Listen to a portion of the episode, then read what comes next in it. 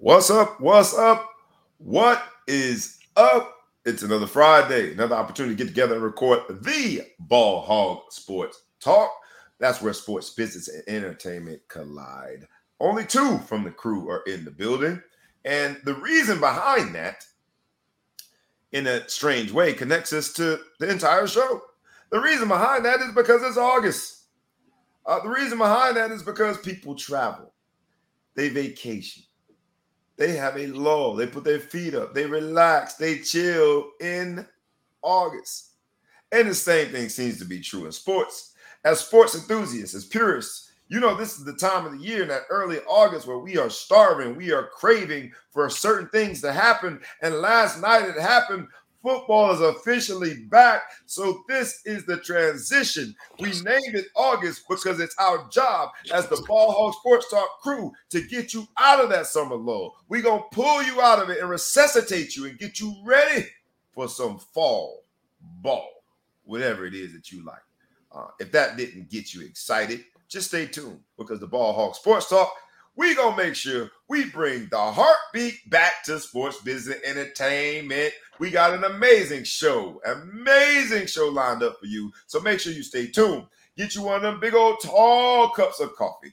Pour some little whatever you want in that thing just so you can stay with us. No judgment. It's August. It's August. You do what you do. It's August. Do the damn thing. Do the damn thing. With no further ado, boys and girls, cats and rats, dogs and frogs, anything and everything, other species that you could imagine, pull up a seat, turn up your headphones, and let's get the Ball Hog Sports Talk rocking. Let's go. Let's go. Wake up, and stay woke, because this is the Ball Hog Sports Talk with your boy, B. Brown.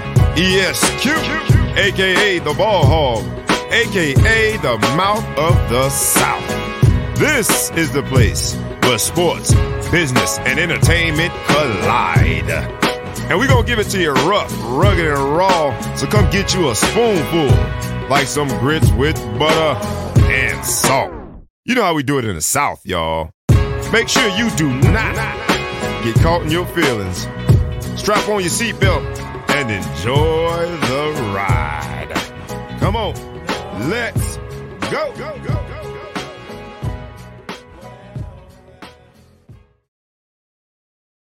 Once again, it's on. We stepped up to the microphone, and you know what we do? Go think long. Oh, I was about. It's August, baby. I do. You know, it's a hot summer. You know what I mean? Get your little cardboard out. Get your little breakdancing going on. You know what I mean? What's your favorite summer song, man? It's August. Right, for me, it's Will Smith, Summertime. I got to get mine off. I say that's the only thing that he's good for. You can throw away the rest of his body of work, except for maybe the movie Ali. That was kind of decent. I actually said those words, Will Smith. You know, he's persona non grata. You can't even say Will Smith. He might smack the shit out of you. You better shut up talking. Keep your mouth closed. You can't say my name, punk. Get your name. I mean, my name out your mouth. It's August, baby. You know what that means for sports enthusiasts? It's like they fall asleep. They sleep at the wheel. We got to wake them up. And who better to do that? From the mid-coast, we have middle coast. Thank you for the correction. From the middle coast, you know who it is. It's my man. None other than the man, the myth, the legend, thou who shall be known and respected as intergalactically and beyond, if there is a beyond. In this life and the afterlife, it is the Big Flow Show. What's good, America? I mean, it's August. I mean, I don't know what to say. You know, we got to be positive because we're almost there, right? Almost there. We're not there. We're almost there, though. There, baby. You know what I'm saying? Like, it's like I can see it. You know, like when you're driving and you can see it, or you go downtown Chicago, you hit the traffic, you're riding. But then when you can see the Sears Tower, you feel like, man, all right. I'm almost there. We're almost there. That's where we are in sports. We're looking over. I like that analogy. The Sears Tower, football is right there. It's right there. It's right over there. It's right over there. So I'm excited, you know, man. Baby boy turned 20. I lost a teenager now. I got a 20-year-old. Happy birthday to the Big Flow Show, the real Big Flow Show. Yeah, the next show, right? The next show. So he started here his first football practice last night. I'm over here thinking he might call somebody. I'm not going to hear from him, but I'm hoping. It's being 20, man. He's grown now. There's a lot that comes with being 20, including having his own life. He got things to do. So I'm just going to sit back and wait for it to become September, because that's when it comes on, baby. There are more songs about September because people are so excited to get into the fall and get rid of the all that chilling on a beach. You know, I got that my balling on the beach. Everybody got their feet up on the beach right now, right? People are there's way more songs about September. But for us, we getting into it in August. And we do see the Sears Tower. That is the tower of sports in the fall. When all of these things come together and we get excited, we do see the Sears Tower right there. It's close. I can envision it. I can feel it. And I can do so because the Hall of Fame game was last night. Yeah. The Hall of Fame game was last night. And yes, you know who won the Hall of Fame game. Yeah. The Browns. As the dog pound showed y'all what it's going to be all year. I know they were backups. I did like that DRT or whatever, the kid from UCLA. I mean, he played UCLA for 38 years. I think it's DRT, whatever his name is, the quarterback who was at UCLA forever. Oh, is that who that was? The skinny black kid? Yeah, yeah. What I like is when he gave the ball to your man's and then he threw that block. You see that block he threw? It was a very good block. That's I want to make the team block. That's a 53 and a half block right there. I can relate with this football. I can't relate always with the September football. The August football I can relate to because I was always 53 and a half. I was fighting to keep a job in them two training camps I was with. And then the third training camp, they almost sent me to Europe, and I was going to be fighting in too. So I can relate to these guys fighting to stay on the team. And it's good football, man. You find some diamonds in the roughs, right? You find some diamonds in the rough. I think we saw a lot of that last night. The Cleveland Browns, were victorious. And I think that is the beginning of our Super Bowl run. So you heard it here first. In the beginning of August, we are August, what, 4th? We are August 4th. The 4th of August. How many days? 4 of them. F-O-4. 4 days in August. We only 4 days in August, and I'm telling you who's going to win the Super Bowl. It's going to look which camera wheel. Light me up. Listen, mic me up. Hey, it's a hot mic. Hey, you know it's a hot mic. I just want to make sure. It's a hot mic. I want to make sure y'all get this. You heard it here. Only 4 days into August. I'm sick of playing with y'all, man. We finally going to win this thing. The Cleveland Browns got everything it takes. Our man Deshaun Watson got all that massage stuff behind him. We have the best running back in football, Nick Chubb. We have pieces around. We got a great defense. We got a great coach. And I tell you, we have a great story because this is our time to win. So if you didn't believe me 2 days ago, after seeing us win the Hall of Fame game last night and open up what is now football season, thank you very much. Y'all can send us a thank you cards. We the ones who open up football season. We beat the Jets that everybody talking about. So I just want y'all to know we're going to win the Super Bowl. Place your bets now and just make sure you break me off. Next topic. You know what the odds are right now? The odds of... Put your money up. See for Siri. What are the odds that Cleveland is going to win the Super Bowl? I bet the odds are crazy. I bet it's plus 1,500 probably. I don't know. I mean, I bet you might want to place your bet. Like every year, we know what's going to happen. It's going to be people like Scott Beard. That's going to say stuff like, how about them Cowboys? But you never heard me go this far out on a limb.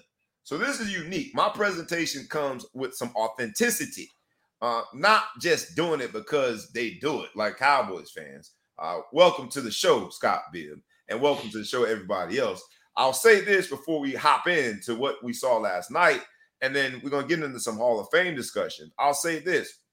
Like we say every week, humbly we ask you to like, comment, share, tag a friend, tag a foe, tag anyone that you know, and please subscribe to both the YouTube channel and the podcast. We would greatly appreciate it. Don't cost you anything, maybe 3 seconds out of your life, and it will do a world of favor for us. It's so plus 3,000. My bad. I was tripping. Plus 3,000? Plus 3,000. You might as well put your whole thing in there. Put the whole account. The whole pot.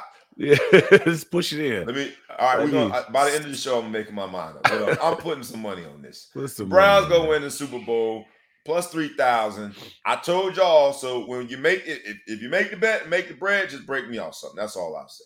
But it is about the Hall of Fame. You're the first to think of it. You are the first and only one who has said that.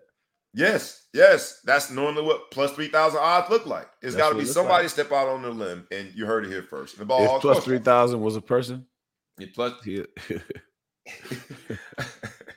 I will say this, man, because early in the preseason season, the season before the season, you don't see some of the great names play. Like Aaron Rodgers ain't gonna play in that, right? So I do like that we get to see some of the kids really fighting, young men. That's when you know you're old. You call the NFL guy a kid.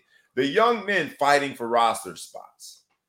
Every year there's a story beyond just the HBO Hard Knocks. Every year there's a story, and every camp there's a story. And so tune in, y'all. Don't just write it off as that's just preseason. Because as the title of the show says, and as the last several weeks have suggested, we have been craving and starving for some football. So give the guys who are 53 and a half, like I was, right? 1 foot in, 1 foot out. At any point, you can get that call and be off the roster. Give them guys some support and watch some of this football. That's my PSA. What did you think about last night before we hop into the actual Hall of Fame itself? Because the inductees got a chance to hang out last night. What did you think about the game? Well, I watched the game, attentively because Cameron Mitchell, from Northwestern's over there, good family friend. So we were excited to see him play, make his first PBU. So I tuned in for that. And I kind of wanted to see them come back and check it out. I do like seeing some of the young guys you forget about that just show up and have the heart. But it was good, man. It got me excited. The fact that it was a decent game, helps out. Right. So it was good. I'm happy. Just happy to see them back out there. Absolutely, man. I shout out to what's his name? Cameron Mitchell. Cameron Mitchell. Shout out to Cameron Mitchell and all the other names that might not be household names, but that are going to go out there and fight for a spot. The household names from last night are the 2023 inductees. No doubt. And that list of Hall of Fame inductees for this year, Rondé Barber, Joe Klecko, Darrelle Revis, DeMarcus Ware, Zach Thomas, Chuck Hawley, Ken Riley, Joe Thomas, and Don Corio. Joe Thomas had a homecoming last night. A celebration, shall we say. It was homecoming and prom wrapped up in one as a 2023 Hall of Fame inductee. He got to be there amongst the people that had cheered for him loud and proud in Cleveland. And I just wanted to say, what a night. Cleveland victorious. They won 21-16. Joe Thomas being inducted. Man, I just, as a Browns fan, I hope I'm not just, too sappy about saying we're going to win the Super Bowl in this moment, and I'm getting caught by the emotions and the feelings. Go place your bet. Yo, Thomas looked pretty good, huh? Yo, Thomas looked like he retired from the NBA, not left tackle. Yeah, but he's been looking good. He's been on TV. He looks like he was never big, though. You know what I mean? Like, when you look at the way... he was on the thinner side, because he could play every position. I mean, you're gonna get me talking about my man's right now, but he could play any position on the line, which made him so versatile and so dominant. So as soon as he was eligible, I knew he would be a Hall of Fame inductee.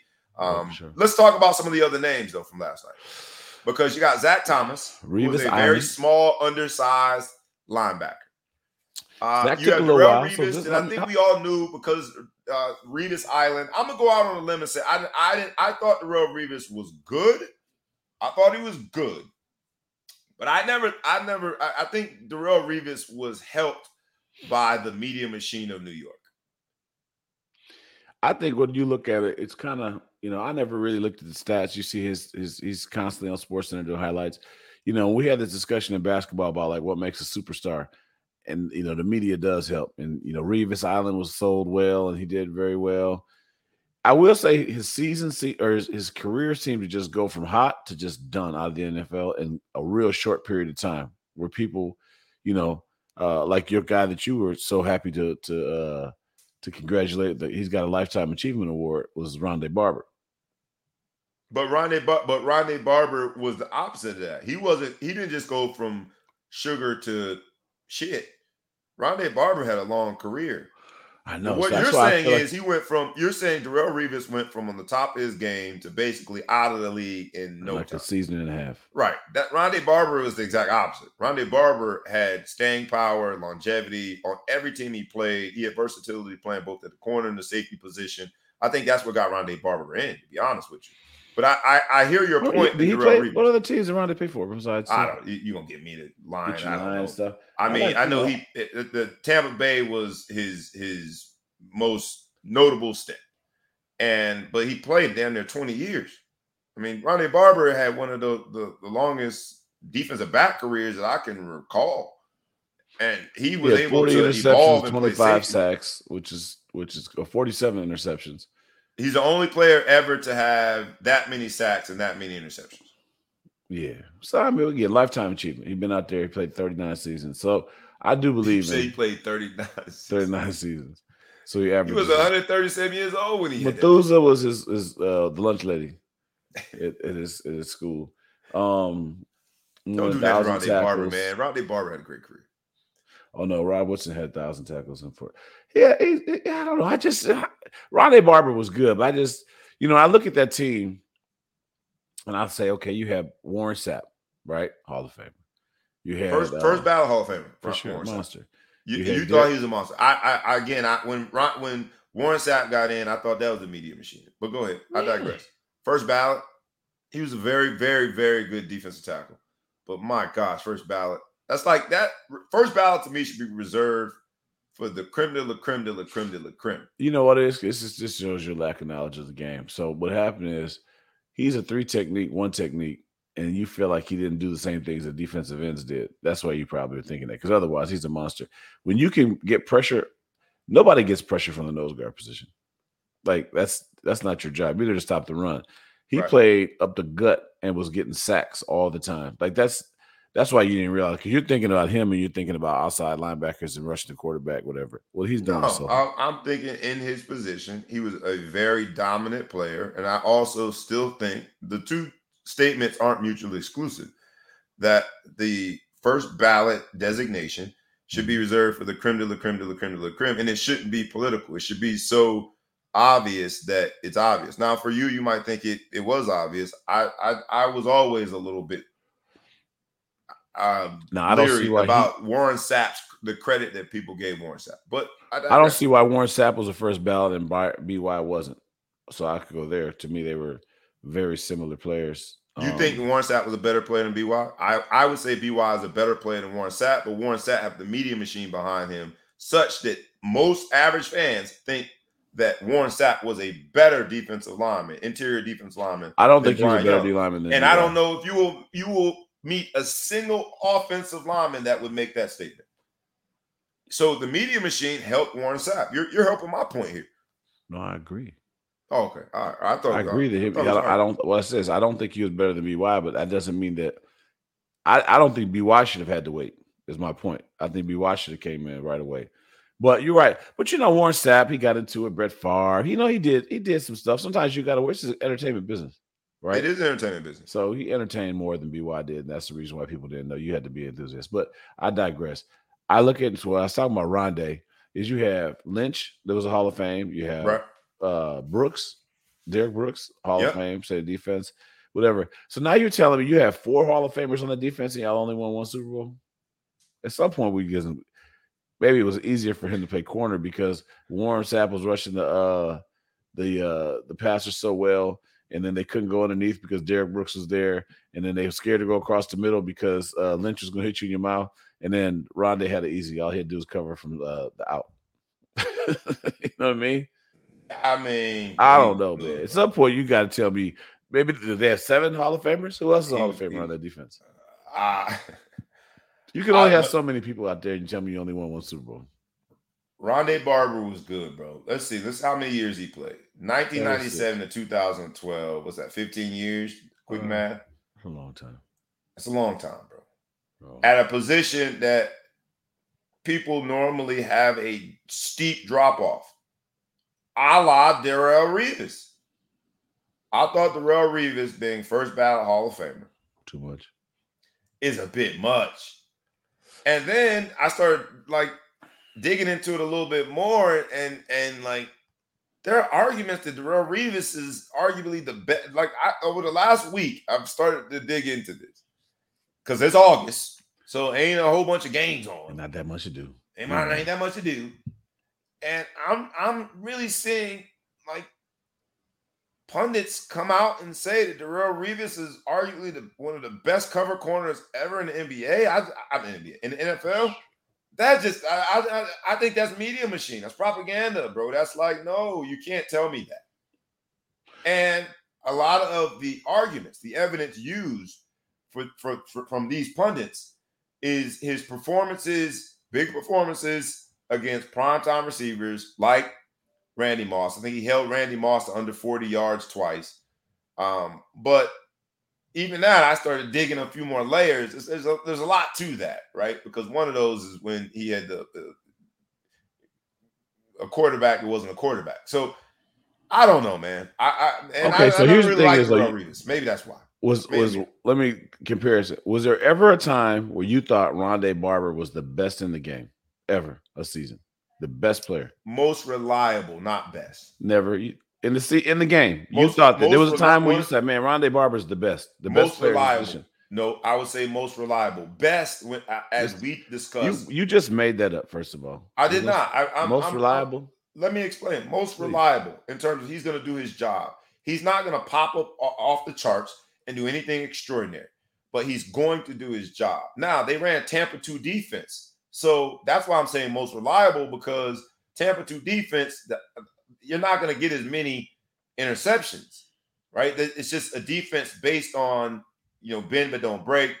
It's a different defense. They ran a very different defense. Physical. So I went with most reliable because I do think in terms of what he was asked to do, Rondé Barber was phenomenal in what he was asked to do. I'm just going to call – because, we're brothers. I'm calling bullshit. There was never a time you were in a conversation and someone said, who's the most reliable?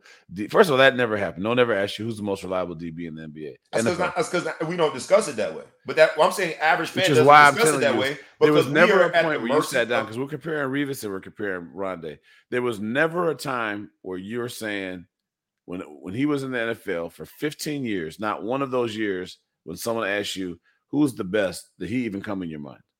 Rondé Barber? Yeah.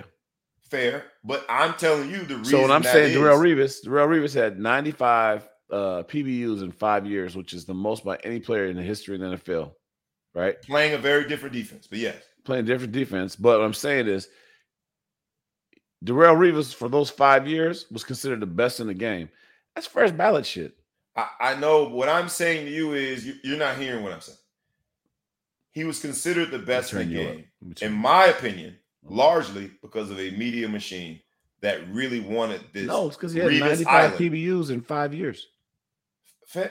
Cool. And I could then point to you, because I said most reliable, I can then point to you that if you're running a different defense, you're not getting PBUs in a Tampa 2 defense. You're just not, because when they throw there, it's normally an interception. Yeah. Rondé Barber only had 1 year in that entire time of his career where he had double-digit interceptions. And it was a phenomenal year. Darrelle Revis was always knocking on the door of double-digit interceptions during that 5-year span. Shout out to him. But I think that if you look at the game in a different light and understand that two very different defensive styles presents different statistical outputs, that's all I'm saying. I say he's most reliable because he did a damn good job. And then, by the way, when most cornerbacks are out of the league because they're not fast enough to stay with the Randy Mosses of the world, he seamlessly transitioned into one of the best safeties in the game. Mm-hmm. That's Hall of Fame stuff to me. And not influenced by the media. That's all I'm saying with Revis Island. I just think that playing in New York while they were struggling, right, and under coaches that were high-profile names, I just feel like the media helped Revis Island become this thing. So much so that it was propaganda. I could be wrong. Because Devin Hester, right? Let's talk about the guys who did make it in. Devin Hester is undeniably the best return man that ever played the game. That's a first ballot Hall of Fame. And he didn't make it in. They're stingy with special teams. I think last year they got a kicker or a punter or somebody got in there. Would you call Darrelle Revis the best ever to play the game at corner? Let me start off by saying no, but I would say that the conversation, he deserves to be discussed. Oh, I want to throw up. We're diluting the game. Hmm? We're diluting the game by doing that, man. Because we let media impact. Now, did he have one of the best stories? Did he have one of the best runs in terms of media coverage? Did he have one of the best nicknames? Darrelle, Revis Island? Yes. Rondé Barber. Did he have some of the best performances in big-time moments against some of the best receivers? I'll give him that as well and say yes. But to me, that's a very narrow way to look at the game. Like, it's undeniable that Devin Hester is the best ever return man to play this game. Undeniable. And yet he didn't make first ballot Hall of Fame. Going back on your boy Rondé, who I'm picking on a little bit, 15 years, 47 picks. So he averages 3 picks a season. I said that he only had 1 year of double digit. So that makes it even worse. So you take 1 year out, so you take 10. So now you have 14 years and 37. I dare you to look at tackles. He always was one of the leading defensive backs in tackles. Again, that's why I said most reliable, bro. It's not. It wasn't a shiny red Lamborghini. It was a Honda Accord. He's the most okayest. He was good enough to make.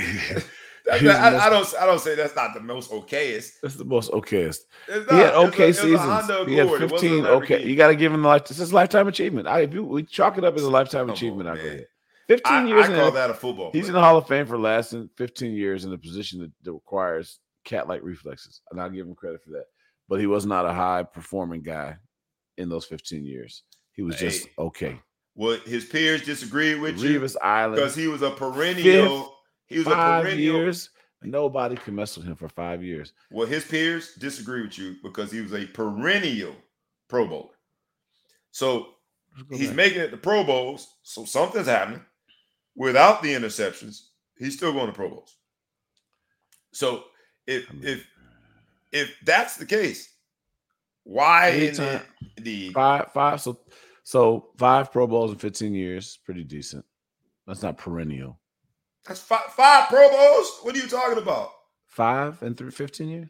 You just gave me this 5 Revis Island was the best for 5 years. The best. Man, I ain't mess with you, man. What you're saying, though, is, read them out. Read them out, Chance. That's his twin brother. My fault. They were giving – now they started – you know you should be in there when they start giving some of your twin brother stats in your bio. That's just a sloppy reporter. Who else did make it? 3-team first team all pro. So Zach Thomas, I liked him. I always liked the short linebacker. Zach Thomas made it. He made it. I mean him. that to me. So to be fair, I think that's one of those inductees that is media driven. Oh, you didn't like Zach Thomas? I like Zach Thomas, and he had a run, but I think it's one of the linebackers that could have made it in first. 10th year. Of eligibility, he finally got in. Almost 1,200 tackles. Third most in the league history behind London Fletcher, Ray Lewis. Yeah. I like Zach Thomas. I'm just saying. That's Hall of Fame shit. You know what I mean? You don't wait 11 years and only 2 guys have more tackles than you. It's pretty good, don't you think? I mean, isn't your job to tackle?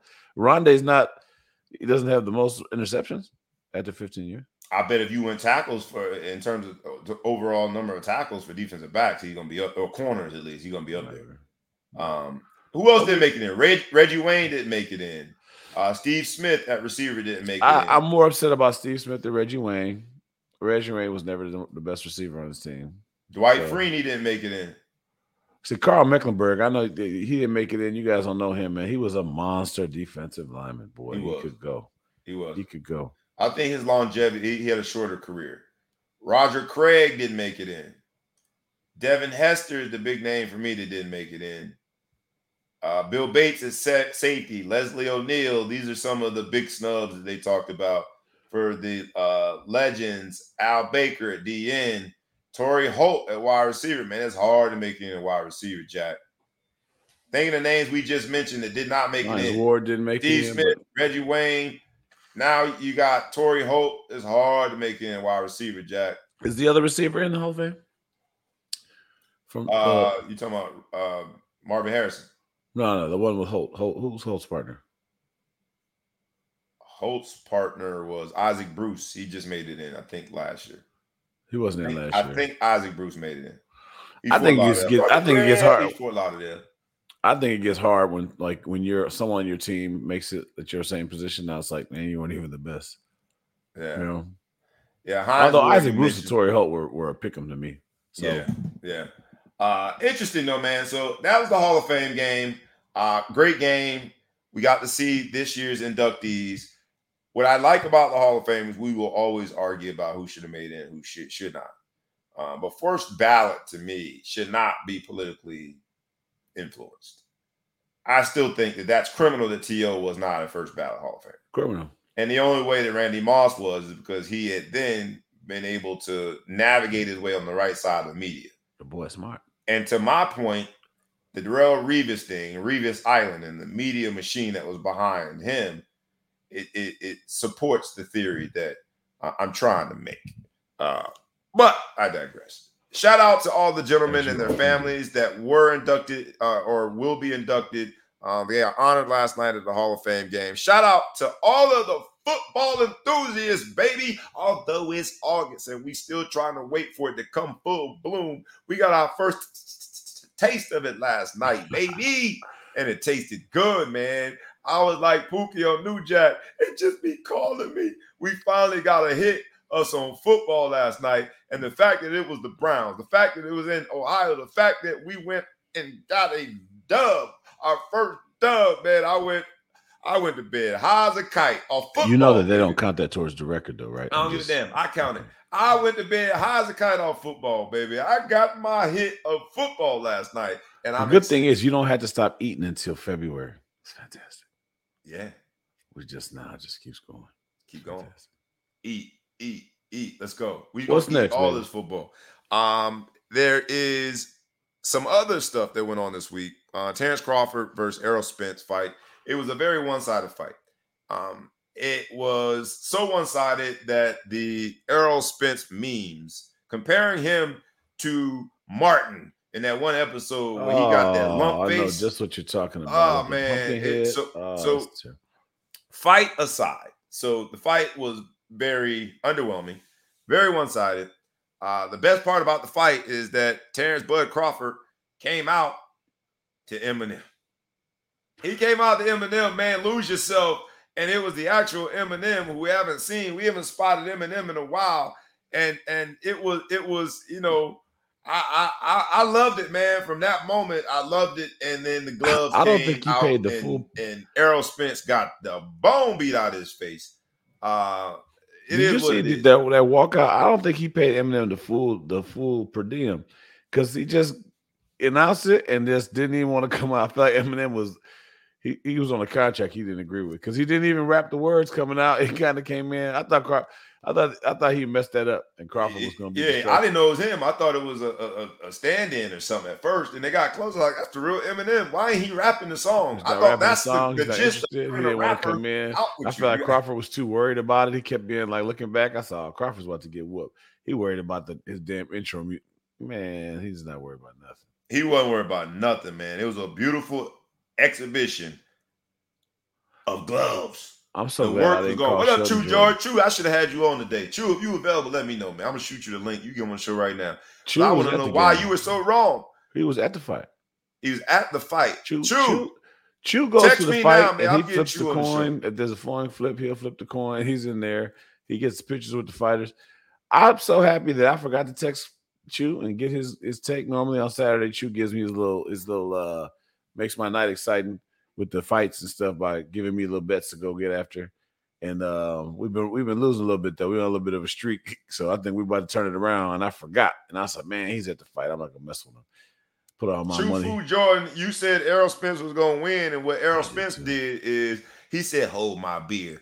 He went out there and took his face for how many rounds did it make? Did it go 8 or 9 rounds? I don't even remember. A lot. I think it went 9. It went 9 rounds. And what looked like what he was trying to do is he was trying to take his face and test the leather on Crawford's gloves. And he got the bone beat out of his face. And unfortunately, fight fans who spent a whole bunch of money. Not just the money, man. You know how long we waited for that fight? We waited for that fight for a long time, man. A long time. We unfortunately got the short end of the stick. Did you go to a fight party last Saturday to watch the fight? I went to a party and then the fight broke out. But we got the fight at a graduation party. So it was interesting. I really, I equated to football. Spence couldn't stop the run. When the jab just keeps getting through and being that effective, if you can't stop the run, it's over. I mean, and then he was knocking him off of his feet. It looked like they were three different weight classes apart. The way he was hitting him and his body couldn't react because he was trying. He was trying, but he just was bobbing and weaving. You should have been weaving and bobbing. Mm-hmm. See what we have on the screen. We got special. One of our amazing, amazing audience members, our supporters who watch us all the time, Shelton Chufu-Jordan, he admitted that he's never been so wrong about a fight. And most people would just admit it and disappear. But no, not here at the Ball Hog Sports Talk, not in August when we thirsty for some sports. When somebody says they've never been so wrong about a fight in my life, the Ball Hog Sports Talk, we welcome them to the front of the congregation. Chufu Jordan, what's up, dog? What up, fellas? What up? What's up, man? You know what it is. We saw you out there live and in color. I saw you out there representing. Trying to show that. I've never been so wrong before. I thought going into the fight for the last 5 years, I've been telling anybody that wanted to listen, all the Bud fans, if and when they fight, I want all your money. I want all the smoke. Errol Spence got the pedigree. So like I always tell people, my uncle and I have been talking boxing. My first fight I ever watched was Tommy Hearns and Hager, and I fell in love with fights. That's a good first fight. For sure. That's the best fight I've ever seen. I lost my virginity. Whoa. Exactly. So, but my uncle, who's been, he's been watching fights since Sugar Ray Robinson, and we would always talk, and he always said that Olympic pedigree makes a difference. So Errol Spence had the Olympic pedigree. So I was like, I just thought he was going to be a little bit too big for Bud. I thought he was, going to walk him down, and, the pressure would have been too much for him. But obviously I was wrong. Bud proved that his dynamic strengths. Yeah, strengths and attributes. Yeah. Yeah. He had everything. He looked smaller to me. Crawford looked like his back was bigger in the fight. I was surprised when I saw him in there. He looked bigger. Now I will say, and this is no excuse for Errol, I thought he was dehydrated. I thought he looked dehydrated. When they first showed him on the screen, like his eyes, I told the guy sitting next to me, I was like, man, either he's high, which I don't think he's high, or he's really dehydrated. I heard that several times. And I'll back you up to say it wasn't an excuse. I heard that from a lot of people saying something just don't look right with him. This is before the fight started, so something just don't look right with him. And people that watch fighting often, I'm like, you have a certain look about you, and you think that it was a dehydrated look? I think he was dehydrated. When I watched the welcome party on Tuesday, you could tell they start cutting weight probably Monday or Tuesday, and you could tell, like, he started looking a little thin then. And as the week went on, it started looking worse and worse. There's no excuse. He got in there, he got his butt whipped, and it is what it is. But luckily for me, man, everybody that I talked to the last 5 years that said, when the fight happens, I want all the smoke. I called them right before I walked in the building, and all of them said, nah, man, I'm going to just watch the fight. So luckily, I saved myself probably $2,000, $3,000. Well, they ain't bad. All right. Yeah, let me ask you this. Because you're our resident boxing and even MMA expert, I'm going to ask you two questions. The first one is this. We in the Ball Hog Sports Talk, and we only do it one way, rough, rugged, and raw. So answer it straight to the point. Why did it take so long for this fight to happen? That's boxing, man. Boxing So boxing's train of thought is, instead of while we're both young and in our prime, let's build the fight. And I think it started with I mean, I guess you could go back to saying it may have started with Tyson, because Tyson and Holyfield should have fought in the early 90s and didn't. Instead of fighting Holyfield, he fought Buster Douglas and lost. But I think once Mayweather came back as Money Mayweather, then it really changed. So Mayweather was, you know, the dominant figure, and he figured, I'll fight these guys when I want to fight them. I'll build these fights, especially the Pacquiao fight. I'll build it for the next 5 to 6 years. And then by the time they eventually fought, I mean, they were both almost 40, and that's the fight we got. So I think most fighters are still trying to do that, when the one thing about the UFC, man, is they don't allow that. The best are going to fight the best every time. Like, you're not going to have these tune-up fights and all that. So whoever you're going to fight next, that's going to be probably one of the toughest fights of your life. Whereas in boxing, and you're starting to see a little more of, I guess it's guys that think they could beat each other, you know, going ahead and fighting while they're younger, instead of waiting 5, 6 years to let the public say, you know, we got to have this fight. And then and even look at this last fight. Like, they built it for 5 years and still only sold 650,000 pay-per-views. You know, whereas they were under the impression that they were going to sell roughly 2 million pay-per-views. So that just tells you a lot of people are streaming these fights no matter what, no matter how long you wait. And if you're both in your prime, you're both young, that's the fight people want to see. Why not give it to them? Because these two guys, realistically, this should have been the third time they're fighting. They should have fought probably 5 years ago, and then maybe fought like in 2020 or 21. And then this should have been the third time they're fighting, whereas this is the first fight we're getting. And then if they do fight again in December, I mean, we already saw this fight. Who's really going to want to pay $80 again to watch what they saw this time? At least that's, you know, that's what the public's thinking. Like, now, what Spence can we do different? And somehow makes a change, and the third one is going to have too many pay-per-views. But right now, if this fight happens and Spence loses again, and this happens years ago, it derails his whole career. So that's that was going to be my second question. It derails you. You got the automatic rematch clause. You got the automatic rematch clause that's in there. And we saw what happened in the first fight. It was very one-sided. Adjustments can be made, training differences. So I'm not saying Errol Spence is not a fluke. His record was a real record. He just was not the better man on that night. Automatic rematch clause is in there.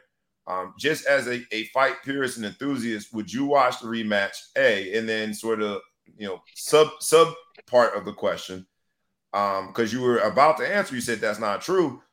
What does this do for his career?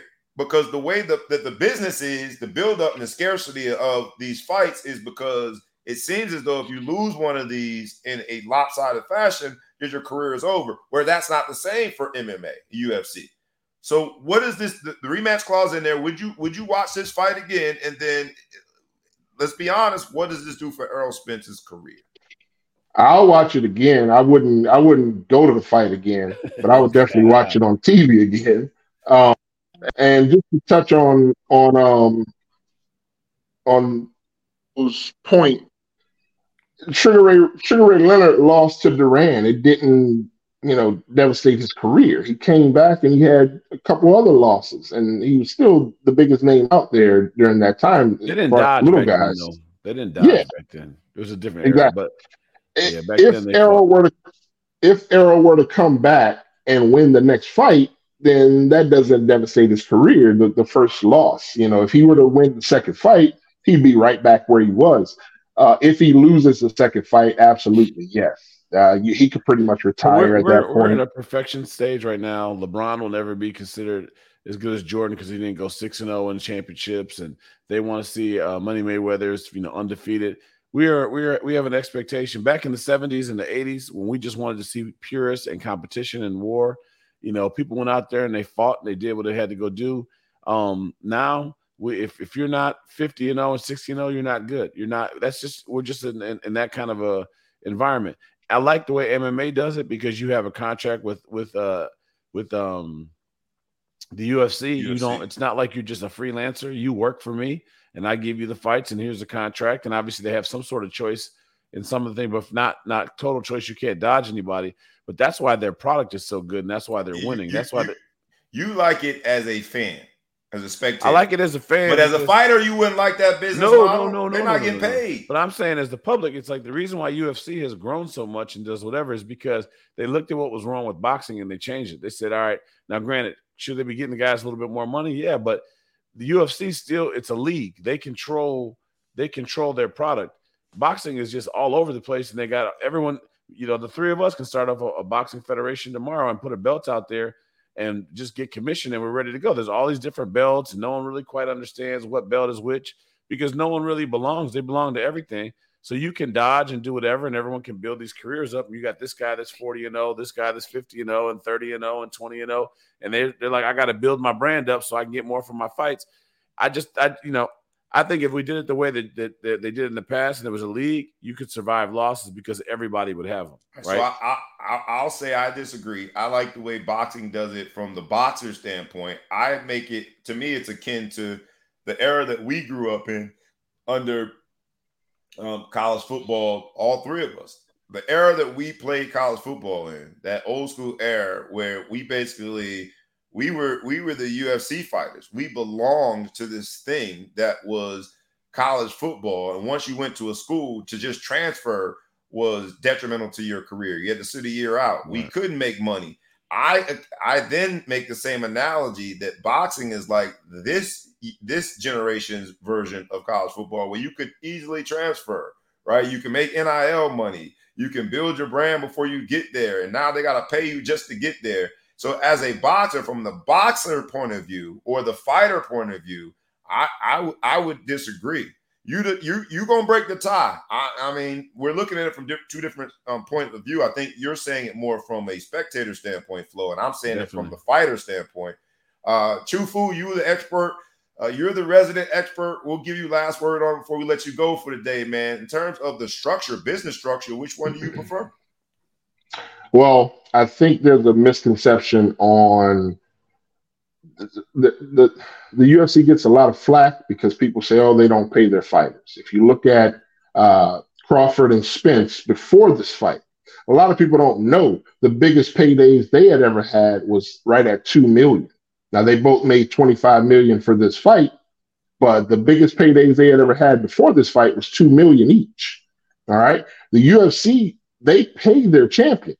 The champions, and even if you're a former champion, this past weekend, Alex Pereira, who beat Israel Adesanya, he made $1.5 million as a contender. He's no longer champion.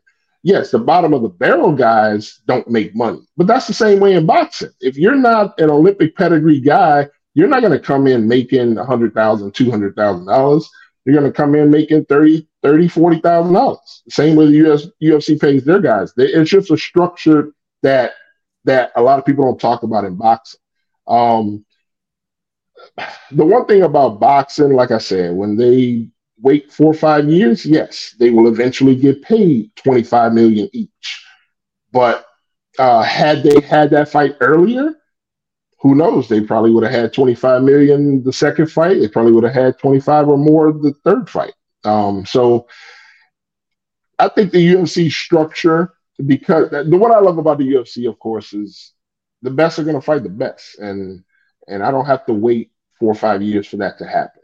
I know the next card is going to give me the fight I want to see. Fair.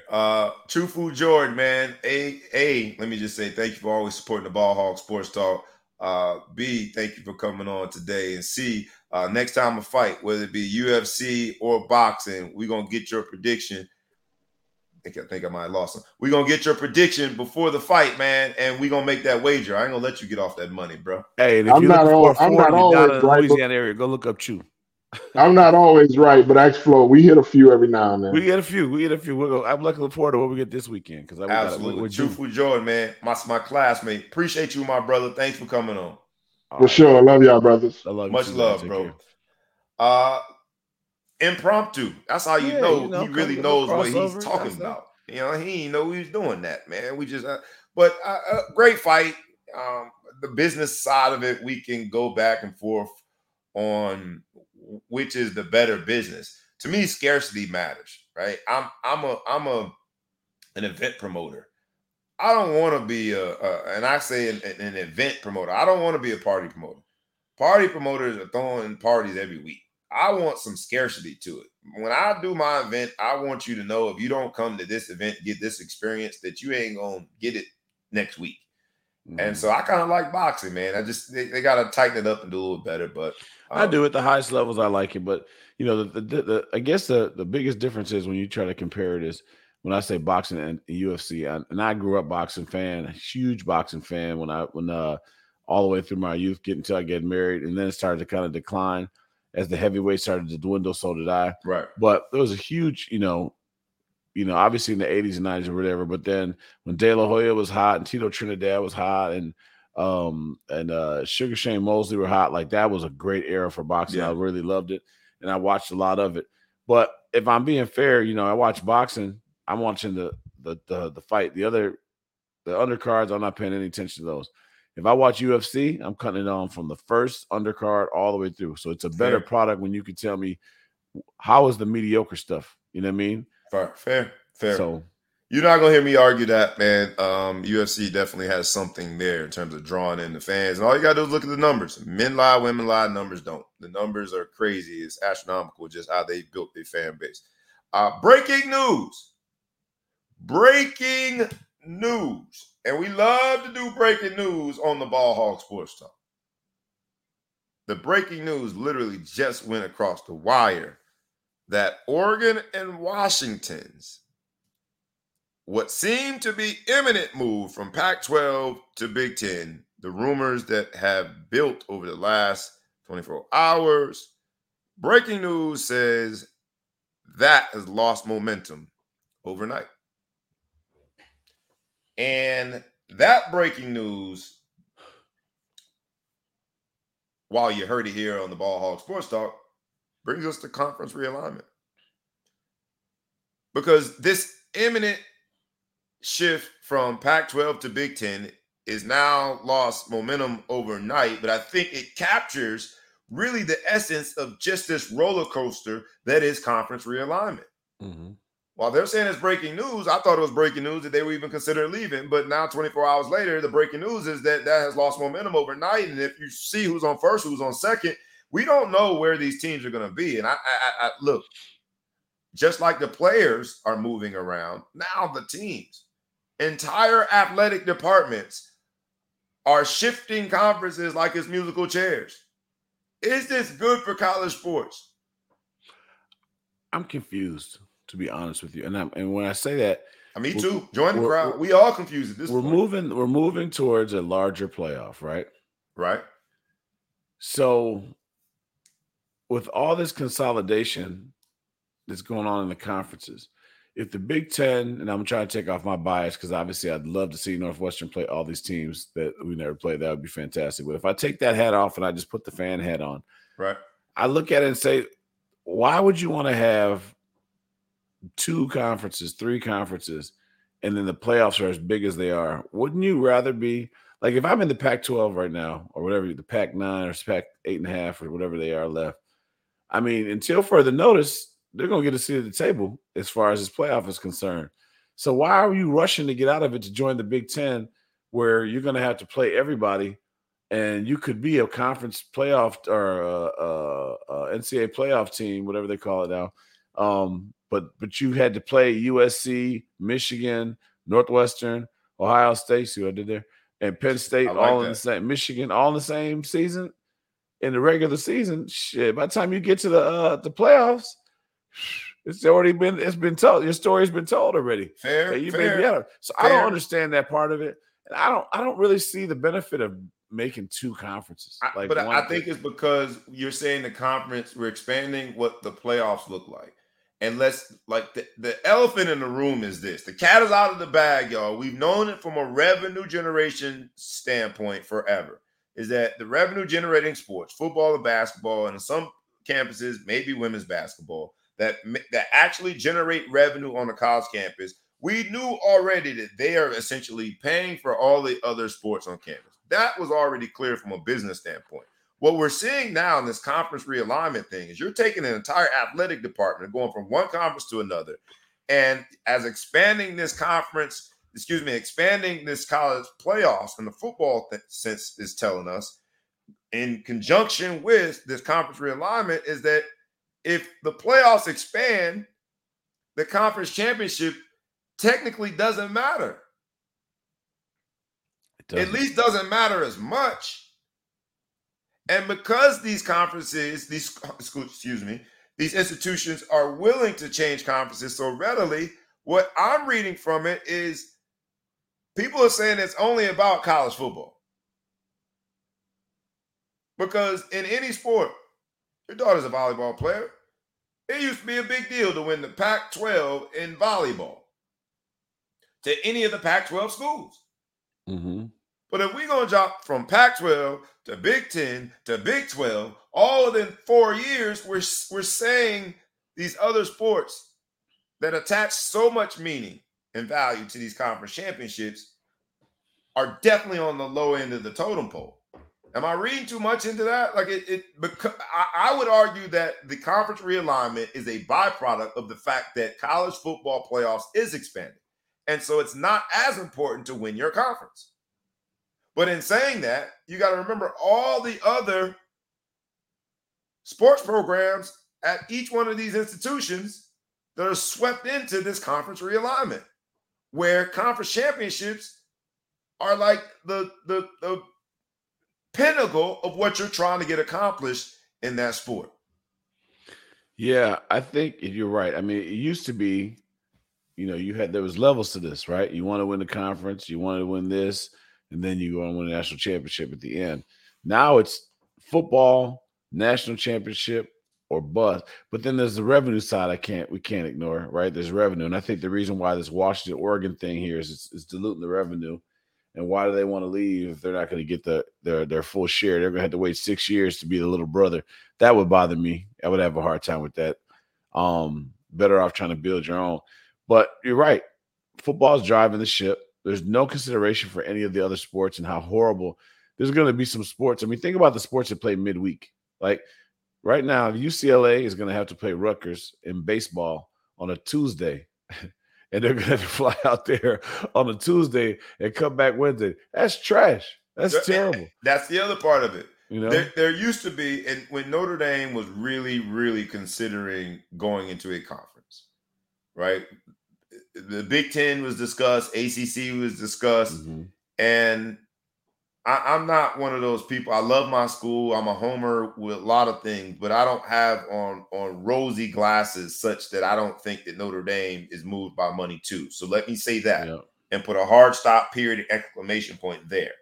But then I'll make the next statement and say the conversation was largely driven by academics. Yeah. None of these conversations are driven by academics right now. And so how do we expect the student athlete to even acknowledge the obligation to go to class? It's just, I think these institutions are really opening a can of worms that is going to have long lasting ripple effects on what college sports look like and what these athletes and how these athletes approach being a student athlete on a college campus. Mm-hmm. So that was an old man view of it. I recognize that. Sometimes I do old man stuff. That was an old man view of it, man. But, man, it feels as though this is something impure about this, mm-hmm. right? That they're moving so quick, so fast. FSU has been talking about their willingness to leave the ACC. Bubba Cunningham, who's started his career in administration, actually went to Notre Dame. Notre Dame, man, athletic director at UNC, the Tar Heels now, in Chapel Hill, says, he came out and he basically spoke pretty loud and proud about how dangerous it is for FSU to be barking about its willingness to leave the ACC. But FSU is just the latest example of what this has become, man. This thing is definitely feeling like a whole bunch of power brokering that is largely, if not exclusively, driven by money. It is. Now we got Tom Herzog again, one of our loyal listeners and contributors. Shout out to him last week for actually contributing with our the title of our show. So I'd give him a shout out for that. Oh, yeah. Thanks, Tom. Appreciate you, brother. Appreciate it. Love when you guys, for those of you who do send me texts during the week about the show, I just love to hear that you guys are thinking about what we're going to do. So I'll put that out there. I don't want to get flooded now because, you know, I can't think about everything. But I do like the fact that people think about what we do for our show. But he mentioned before long the government might step in.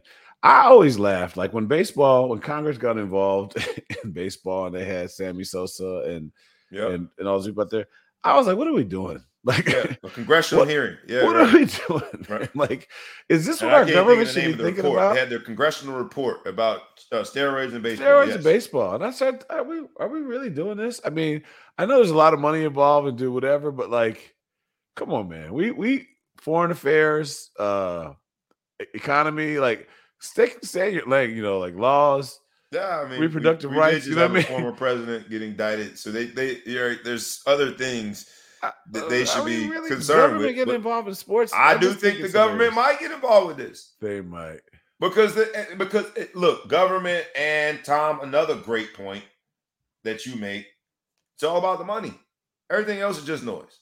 And if you look at the conference realignment, you look at what is either prompting or preventing institutions from making the leap or staying, it's all about money.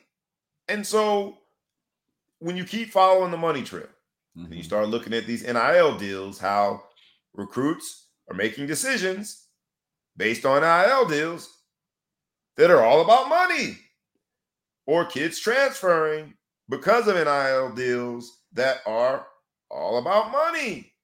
And when you're talking about an 18, 19, 20, 21-year-old, 22-year-old young person, I ain't going to say kid, right? Because they can vote. They can go to wars. I ain't going to say kid. But when it's purely about money, I think there's this escalated level of danger. And then things happen. For example, you have the Clemson kid dismissed because he's taking pictures of his teammates unbeknownst to them. And he didn't pay taxes. Yeah. And putting them up on OnlyFans because it's all about money.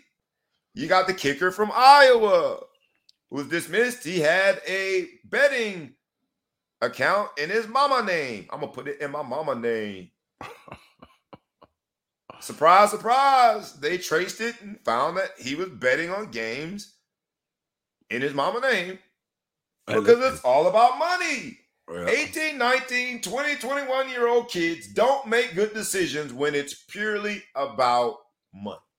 The institutions that have patted themselves on the back, being research institutions, right, being in care of the future bright minds of America, are also guilty of basically turning it into a money pit. And to me, I think that a lot of people, when the dust settles and the music stops in this musical chair run, there's going to be a lot of people with some very bloody hands and dirty hands because they have turned this into just purely being about money. The idea of calling an athlete a student athlete in 2023 is almost laughable. And as a coach and an advocate for the academics and seeing what it has done for me in my life, I struggle with that. Because there's going to be the creme de la creme of college athletes that take full advantage of the monetary opportunities that come their way. But that's going to be a very small slice.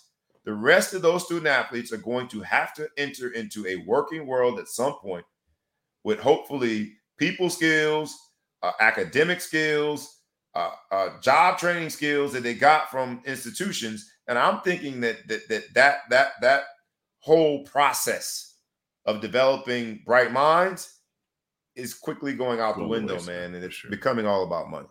It is. And we were doing so well. I felt like the NCAA had put in some sanctions with graduation rates where you could lose scholarships. And I think there was even some like bowl eligibility. Yes. Bowl eligibility. Yeah. The bowls themselves had a stipulation where they could put something on academic requirements. Yes. And that, as I said, that shit's dead.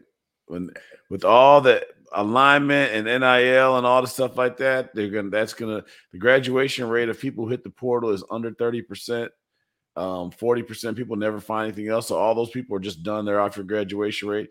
I know they juke the book sometimes with some of these people, but like at the end of the day, it's just going to start to get to the point where they can't even penalize people for graduating because they're going to say, I don't know, he doesn't go here anymore. He's just not here. Right. He transferred. He left. So I feel bad that we're losing that. I do like to see the kids get money. I can't solve all the problems there, but I think this realignment is just confusing for me as to like why they're doing it. And again, back to the money. I think that the guys are supposed to make 95. The member teams are supposed to make $95 million a year starting next year. Why would you want to invite people to the party and dilute that? Hey, look, man. I don't get it. Like, who's benefiting from it? You know, the Big Ten is just a collection of people. Like, it's not like there's a Big Ten entity that's making all the money and profiting and then whatever. All that money's getting, you know, they have their operating budget and then they send the rest of the money back to the school. So I don't want anybody to come to the party. I think the people are pumping the brakes and they realize that the TV deals aren't going to grow at the same rate that the conferences are growing, right? All these other media-related and monetary opportunities that come with additional institutions coming to the conference are a little slower to change than the conferences are changing. They're moving faster than the money can move. And so that hence breaking news.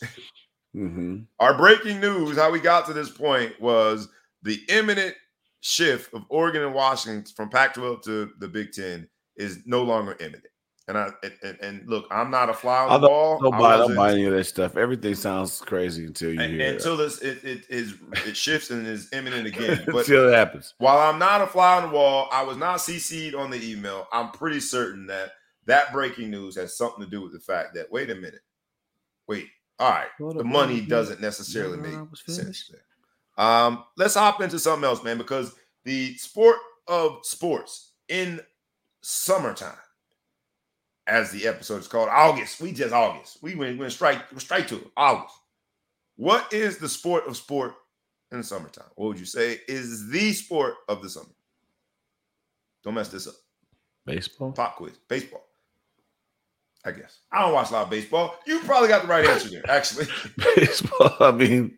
You messed up where I was going with this, but you got the right answer. I don't know why we were talking about baseball. I'll say the second sport in the summer then. In the summer? Yes.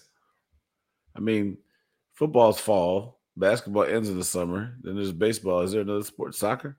WNBA? What are you talking about? WNBA. There you go. It took you a minute to get there, but you got it. I didn't know where we were going. That was a pop quiz. And your answer was right, and I was wrong. Baseball is probably the sport of something. But WNBA is a close second, damn it. Okay. WNBA, man, this week is Miss 10K. Let's give a shout-out to Diana Taurasi, man. She's the first ever WNBA player to reach a total of 10,000 points. Now, if you think you compare total points to NBA players, like, yeah, man, but we got guys that score 30,000. No. WNBA has now gotten to the point where they play 35 games. NBA's playing 82 games. What Diana Taurasi did this week is nothing short of amazing.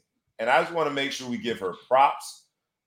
She's at 41 years. I think she's 41. Last night she scored 42 points. First time she had scored 42 points in regulation, over 40 points regulation since 2010. That's 13 years ago, y'all.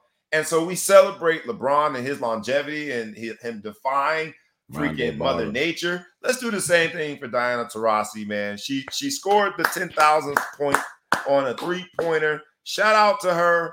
That's amazing. So I wanted to make sure I gave her her flowers. Shout out Miss 10K, Diana Taurasi. That's a big deal, man. That's a really big deal. When you look at what you got to do to get to that point total, because of the limited number of games that they have over the summer, pretty freaking impressive. If you look at the number of miles that she's put on her body by playing overseas, if you look at the additional miles that she's put on her body, because in terms of international basketball play on the women's side, she has been the best. She has been Carmelo Anthony times 10 when it comes to her productivity and impact on women's basketball and international basketball games, FIBA, right? Shout out to Diana Taurasi for being able to score 10,000 points at 41 years of age. Shout out to you. While we are talking about women's sport, man, I got to get on the U.S. women's national team. They have limped, and I mean limped, into the next stage of the World Cup run. They have looked really bad, right? Because they came in thinking, and rightly so, that they were going to be unstoppable, because they've been unstoppable. But super talented roster has looked really pedestrian against the rest of the world so far. In their first game, in this Group E stage, they won 3-0 over Vietnam. Not a surprise. But it was followed by a 1-1 draw versus the Netherlands, in which they were down. First time they have been down in a match since I don't even know when. Long time. Long time. Come from behind, 1-1 draw. And then, while gutsy, last night was a 0-0 draw with Portugal, in which Portugal should have probably won. And that's how they escaped. And I use the word escape because that's what they did. They escaped Group E and reached the round of 16, limping, hobbling, battered, and they got to go play Sweden on Sunday. It's 5 a.m. on Fox. I'm sure a lot of us won't be watching it, but we should make sure we at least record it, because I don't know if this team playing this way is going to be in line to win what would have been a historic third World Cup title, because it just doesn't look like this is the team to do it. What say you, man? I know we don't watch a ton of soccer. Soccer is fluky and streaky, so I think they could.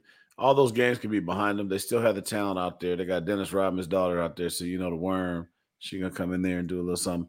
But there's a thing about soccer that just drives me a little bit crazy is that there's so many fluky things to make a game happen. A ball bounces a certain way.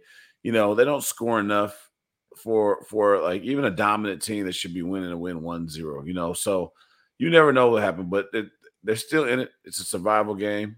All the games in the past pool, they don't. Your pool play record doesn't follow you once you get into this the fair, round. So fair. They just got to win three more, and they'll be champions. And they got the talent to do it. They just need to wake the hell up. You don't have to keep playing bad. Look at how many times you see somebody in a basketball 7-game series get whooped by 30, and the next game they win by 30. You know what I mean? Like, right? You got the players out there. They just got to get it together. And now that's the wake-up call. So you heard it here. The Ball Hog Sports Talk, my man, the Big Flow Show just gave y'all wake-up call. Wake y'all ass up, because I think I am going to try to wake my ass up on Sunday at 5 a.m. and maybe like 5:30. That's 4 o'clock over here. I might stay up. That's early. 4 o'clock in the morning. I believe that we can win. I know that was memes, but still, come on. Let's go, ladies. Let's get this third consecutive World Cup title. Let's do it. Let's go. USA all the way. They got to play much better than they have. That they did in Group E. With that, man, let's get in the middle of the court. The ball's being passed to you. It's a no-look joint. It's the Ball Hog spotlight moment where all the lights are off. The ball is in your hand. I don't need you to pass it. I need a bucket. I need what you have picked that we have not talked about today from sports, business, entertainment. That's going to bring the funk and bring the light to the spotlight on the court. Big Flow Show, what you got? With all the introduction, I feel like I got to say more than I have to say. But you pass it to me and be like, half-price wings at Chili's this weekend. No, you know what? Real exciting moment for me. Probably don't mean it's not the big moment for everyone else, but Skip Holtz was just hired as a special advisor to the head coach of Northwestern. You know, obviously I played for Lou Holtz, and Skip Holtz was one of the coaches on the staff, so we got a personal relationship with him. Not that we were talking every day, but, you know, it's just kind of cool to sit there and see my son going to be out there with the Holtz out there. You know, it's interesting. Cool. Everybody likes Skip. Skip's a great dude. I think they did made a good decision at Northwestern by. He's an assistant. He's the advisor to. So here's the situation: is the head coach Braun was a D coordinator they hired in January, right? So they figured, all right, well now he's a head coach, you know. And he said himself, had this happened in January, he'd be hiring a defensive coordinator. But since it happened with 2-3 weeks before camp, what's more disruptive? Trying to make him the head coach, bringing a whole new D coordinator, switching the defense up. and having someone else call the defense that he just spent the spring and summer installing. That's disruptive. That's disruptive. So he's going to still call the defense, and he's going to have somebody help him with the head coach duties, which makes a lot more sense because those are a little bit more universal. So he's still going to be the head coach, but he's going to have Skip as his special advisor to help him get through some of these rough moments. He's never had to think about being a head coach. He hasn't even been a Power Five coach yet. So I think it's a great idea. They also supposedly they hired in the D coordinator from Southern Illinois to do something with his open position. I think what he's going to do is he's going to call the defense, but he's going to have kind of a underboss for both positions he had. So Smart. I think it's worked. But bring in a Holtz. Wow, and Holtz is here. We'll see what he can do. That is cool, man. And a full circle moment in terms of your life. That's dope, man. Mm-hmm. So shout out to Skip Holtz. Shout out to Northwestern. Tough situation. We've talked about it several times over the last few weeks. Tough situation because those young men are in the path of all of this media frenzy going on around them. And remember, they're 18, 19, 20 years old. So shout out to that decision and good luck to them. My Ball Hog Spotlight moment, as you pass the ball to me, I'm going to get that thing between the limb. You know, I'm going to show out a little bit. But when it's time to get to the cup, No. But when I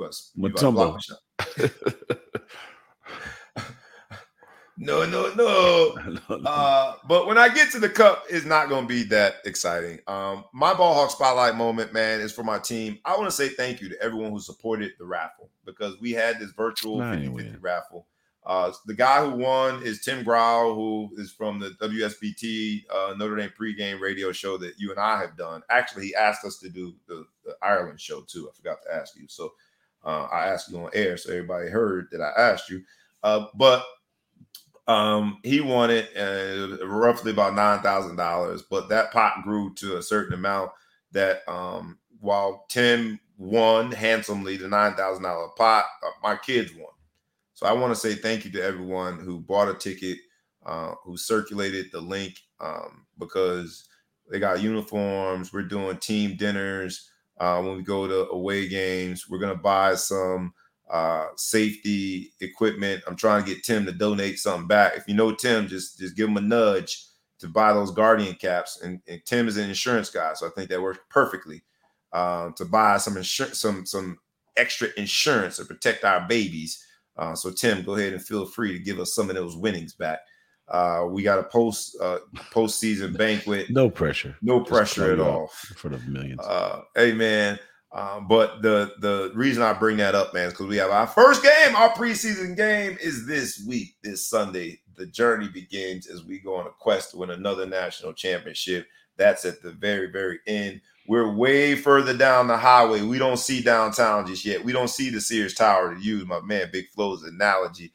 We're in the first inning, and we're not thinking about a championship. We are thinking about building young men and making them better every snap, every possession, every quarter of every game, and then getting them ready for high school and beyond.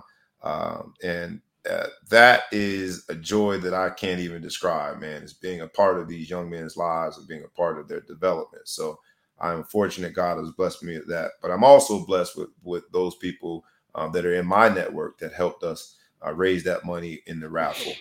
So I thank you from the bottom of my soul. With that, anything? My bad. Yeah, breaking news again. The Pac-12 was unable to get the Grant and Wright signed this morning, so they're still expecting the Ducks and Huskies to join the Big Ten. We break news and then re-break it. We re-break the news. If the egg don't break right the first time, break another one. Just goes to the point, man. It has become musical chairs. This has been a great show, man. We ask you, like we do every week, we ask you humbly as you watch it, even after the fact. Please like, please comment, please share. If there's any topic that hits on a nerve, you and your friend been arguing about it in the beauty salons or in the barber shops or at the water cooler at work, go ahead and tag that friend. Let them see how we discuss and how we analyze it. There's a lot of debates of who's going to win that Crawford-Spence fight. Tag that person. Let them hear how we covered it. We had the resident expert, True Food Jordan, hop on. Whatever it is, we ask you humbly to like, comment, share. Tag a friend, tag a foe, tag anybody that you know so they can hear how we discuss things. And please subscribe to both our YouTube channel and the podcast. Y'all know what it is, man. It's the Ball Hog Sports Talk, where sports, business, and entertainment collide. We had the Big Flow Show in the building today from the Middle Coast. I am your boy, B. Brown, ESQ, a.k.a. the Ball Hog, a.k.a. the Mouth of the South, a.k.a. Brazy. This has been our show. We do it rough, rugged, and raw. Sports, business, entertainment. Catch us next Friday. Acceleration. Did I miss this? I forgot that one. We're just going to give yourself 15 nicknames. You might use all 15. Rewind. I am your boy, B. Brown, ESQ, a.k.a. the Ball Hog, a.k.a. Mr. Excessive Celebration, a.k.a. Breezy. Did I miss another one? Mouth of the South. Go ahead. Mouth of the South. Right. You got him. Oh, I like it. Yo, I was just a test. I've been having to listen to this crap for years. Yeah. So, you passed the pop quiz. I want to make sure you knew the names, baby. But this has been our show, man. We're going to catch y'all, man. Catch us next week. Same time-ish. Same place for sure. Same crew, maybe. But the same sports, business, entertainment. Rough, same rough, energy. Rough. Come and surprise us. Not bad for August, huh? All right. Bad for August, man. Y'all enjoy y'all weekend, man. Blessings. Peace. Oh, I'm sorry. We is out. Peace.